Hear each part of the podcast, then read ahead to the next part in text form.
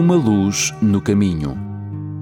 Uma Luz no Caminho é um programa semanal que estuda as Escrituras para encontrar as respostas para as questões mais difíceis da vida. Uma Luz no Caminho é um programa de fé e esperança que anuncia a breve volta de Jesus. Agora com você, o pastor Bill Santos.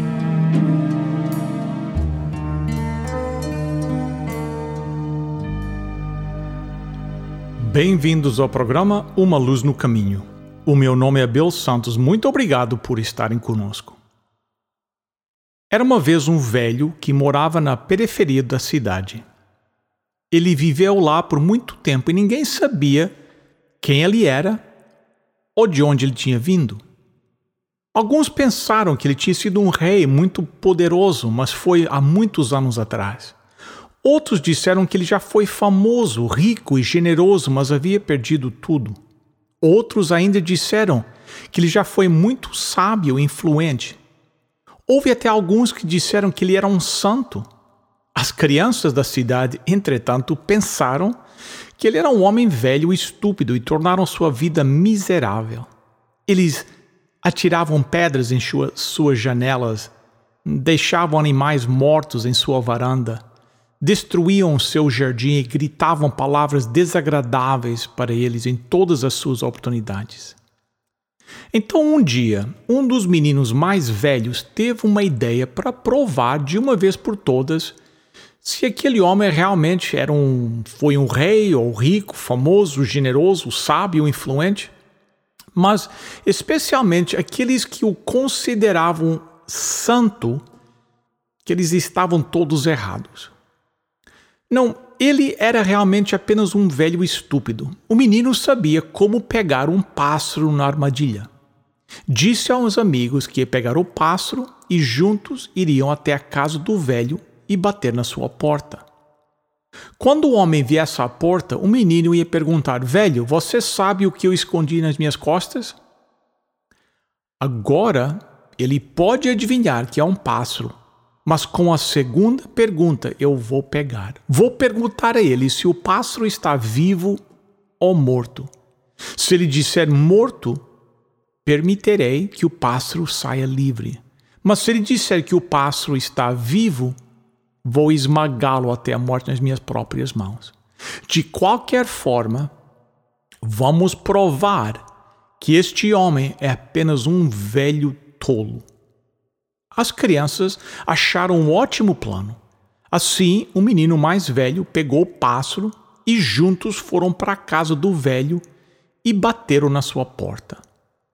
O homem abriu a porta e, vendo aquele grande grupo de crianças, percebeu que algo estava acontecendo. O líder dos meninos falou rapidamente: Velho, você sabe o que eu tenho aqui escondido atrás das minhas costas? O velho olhou para as crianças e, de um, de um canto ao outro, e viu uma pena branca caindo no chão. Ele respondeu: Sim, eu sei. É um pássaro branco. Os olhos das crianças se arregalaram. Como ele podia saber que era um pássaro branco? Talvez as pessoas da cidade estivessem certas o tempo todo. O menino mais velho não desistiu do seu objetivo e rapidamente fez a segunda pergunta. Bem, isso foi bom. Mas o pássaro está vivo ou morto? Novamente, o velho olhou com olhos tristes para cada uma das crianças. Finalmente, os seus olhos encontraram aquele do menino mais velho. Ele respondeu: Isso depende de você.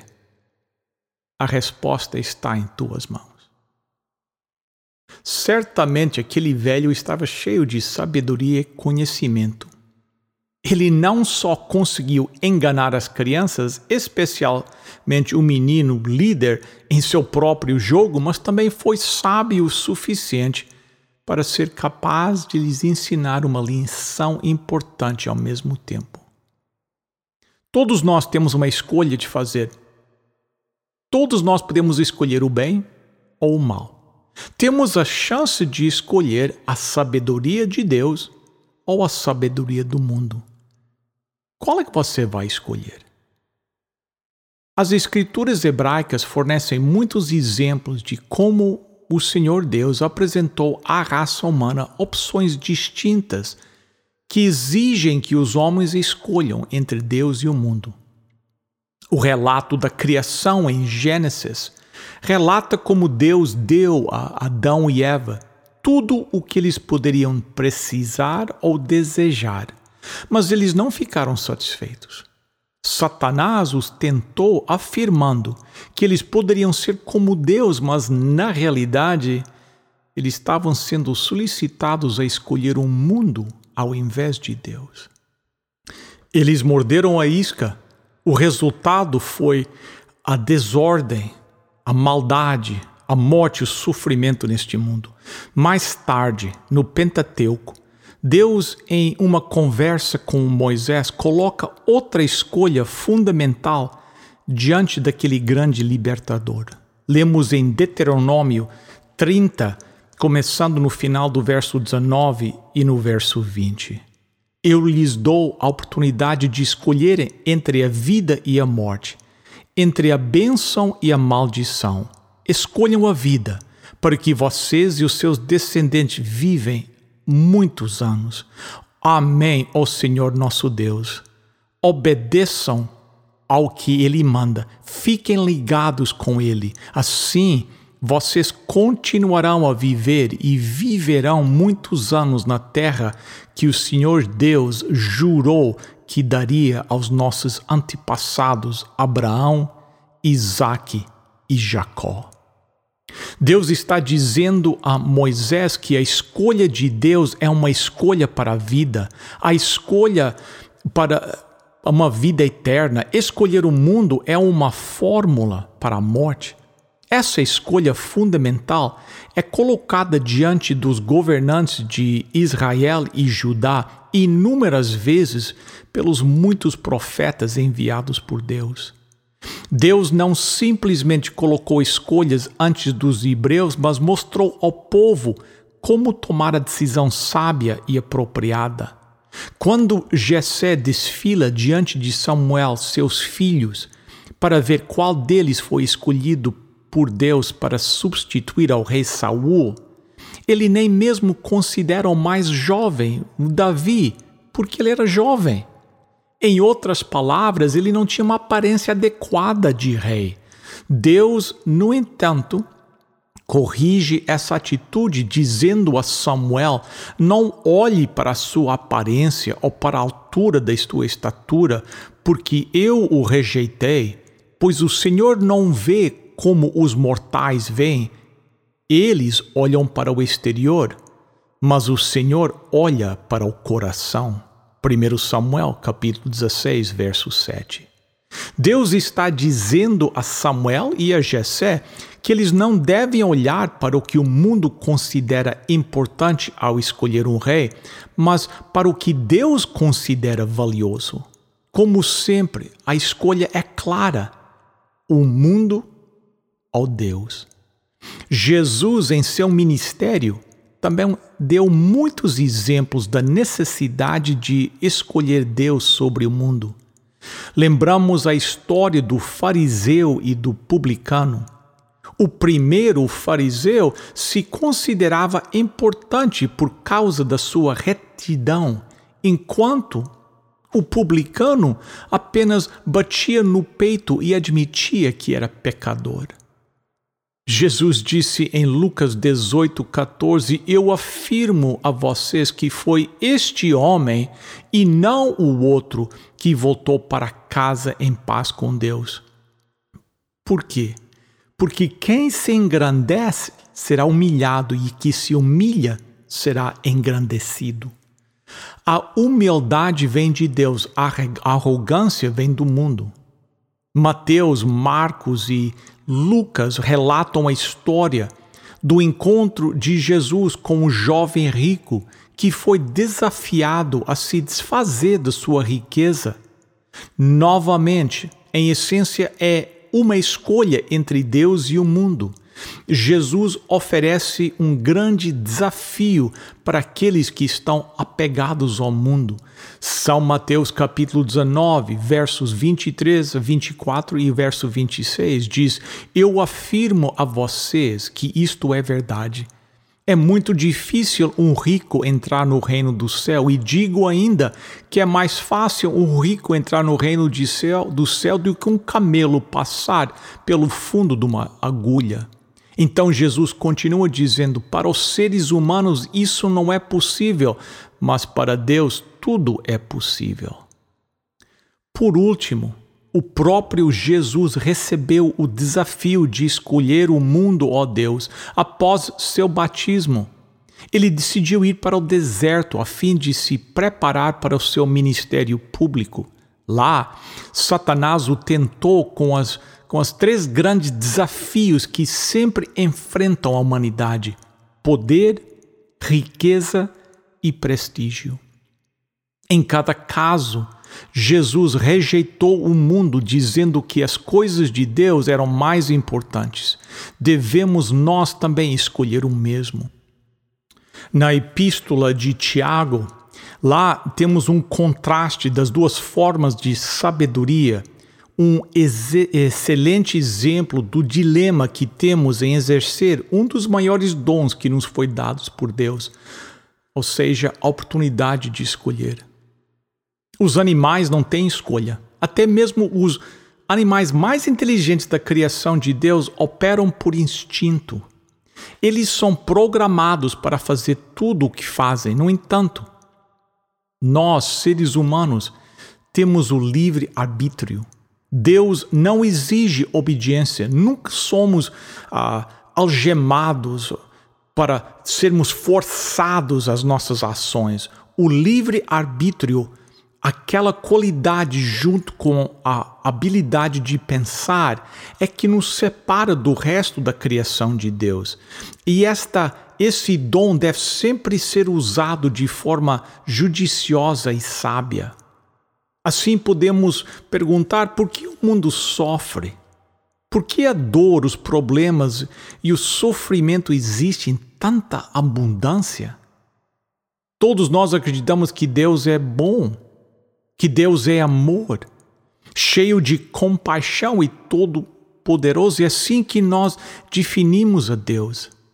Assim, vale a pena repetir por que o nosso mundo sofre, por que as guerras existem, as pessoas morrem na inocência, por que as pessoas em cargos de confiança pública cometem atos que fazem com que os outros não apenas percam a fé no indivíduo, mas percam a fé no sistema.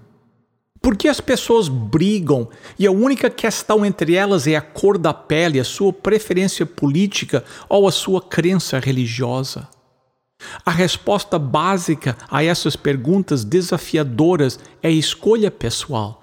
É o nosso livre-arbítrio para escolher a sabedoria do mundo ou de Deus a qualquer momento e de qualquer maneira. Soren Kierkegaard, o famoso filósofo e teólogo do século XIX, certa vez escreveu: A fé é uma questão de escolha, nossa decisão pessoal em encontrar Deus. Essa decisão pessoal, nosso livre arbítrio, é o motivo pelo qual o mundo sofre.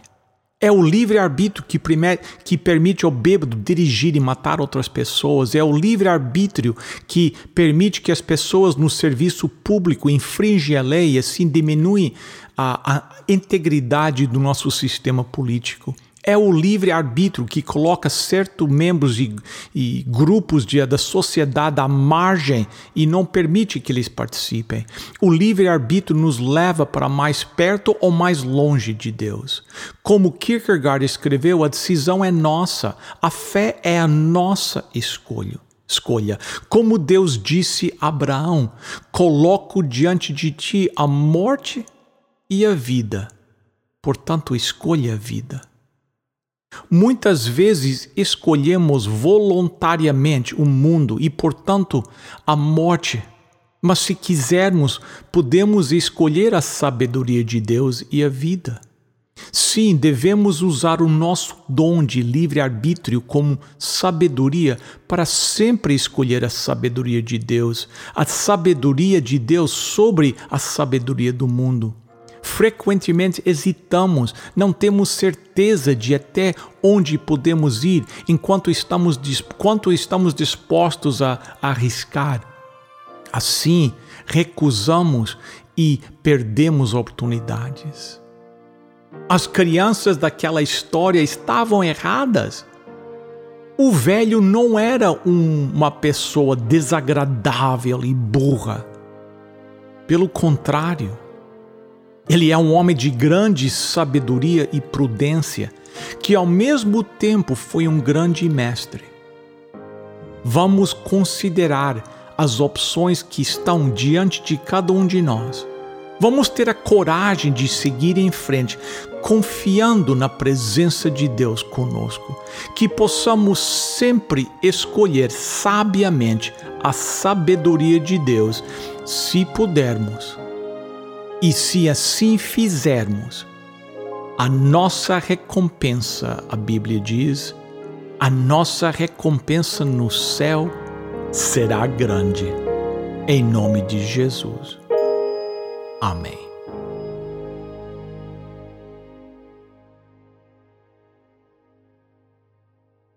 Queridos amigos, chegamos ao momento do nosso programa que nós temos a nossa oferta. A nossa oferta esta semana, mais uma vez, vai ser a Bíblia Sagrada nós temos umas Bíblias muito bonitas em letra gigante que nós estamos oferecendo aos nossos ouvintes como uma oferta, um presente do programa Uma Luz no Caminho. Como obter a sua Bíblia? É simples. Pegue o seu telefone e ligue agora para 1-800-458-1735. 1-800-458-1735. 1-800-458-1735. Precisamos apenas seu nome e a sua direção e a Bíblia chegará em sua casa pelo correio. Você pode pedir a sua Bíblia visitando o nosso website umaluznocaminho.com e clicando onde diz oferta desta semana, tem um pequeno formulário a preencher. Você pode enviar e a Bíblia chegará da mesma forma pelo correio em sua casa, sem qualquer compromisso da sua parte, sem qualquer obrigação. Você nunca vai receber uma fatura para pagar a Bíblia. É um presente do programa Uma Luz no Caminho. O número, mais uma vez, 1800 458 1735. Ligue agora. Os voluntários estão aguardando a sua chamada. Queridos amigos, chegamos ao final de mais um programa. Muito obrigado pela sua presença aqui conosco. O nosso programa é um programa da Igreja Adventista do Sétimo Dia Portuguesa de Toronto, que fica no 280 da Carlingview Drive, lá bem perto do aeroporto. Hoje, às 9h30 da manhã, temos o nosso estudo bíblico. Às 11 horas da manhã, vamos ter uma mensagem na língua portuguesa. Estamos falando sobre a comunicação uh, e umas lições sobre comunicação tiradas da Epístola de Tiago. Estamos convidando você para participar conosco ou às 9h30 para o estudo bíblico ou às 11 horas para ouvir uma mensagem do, da Epístola de Tiago em português. Depois, ao meio-dia, teremos a mesma mensagem, mas desta vez na língua inglesa. Então, se você prefere ouvir em inglês, então venha ao meio-dia 280 da Carlingview Drive. Quero os lembrar também do nosso website. Visite o nosso website, umaluznocaminho.com. Todos os nossos programas estão lá. Você pode enviar uma pergunta você pode enviar um comentário ou um pedido de oração. O nosso grupo, todas as terças-feiras e quarta-feira, se reúne e, faz, e temos um chamamos um culto de oração onde nós oramos pelos pedidos uns dos outros. Se você quiser colocar o seu pedido lá, envie através do nosso website umaluznocaminho.com. Queridos amigos, por esta semana é tudo. Estamos aguardando vocês lá na igreja hoje, às 9h30 ou às 11 horas da manhã, 280 da Carlingview Drive. Até a próxima semana, se Deus quiser. No entretanto, lembre-se: lâmpada para os meus pés é a tua palavra e luz para o meu caminho. Até a próxima semana.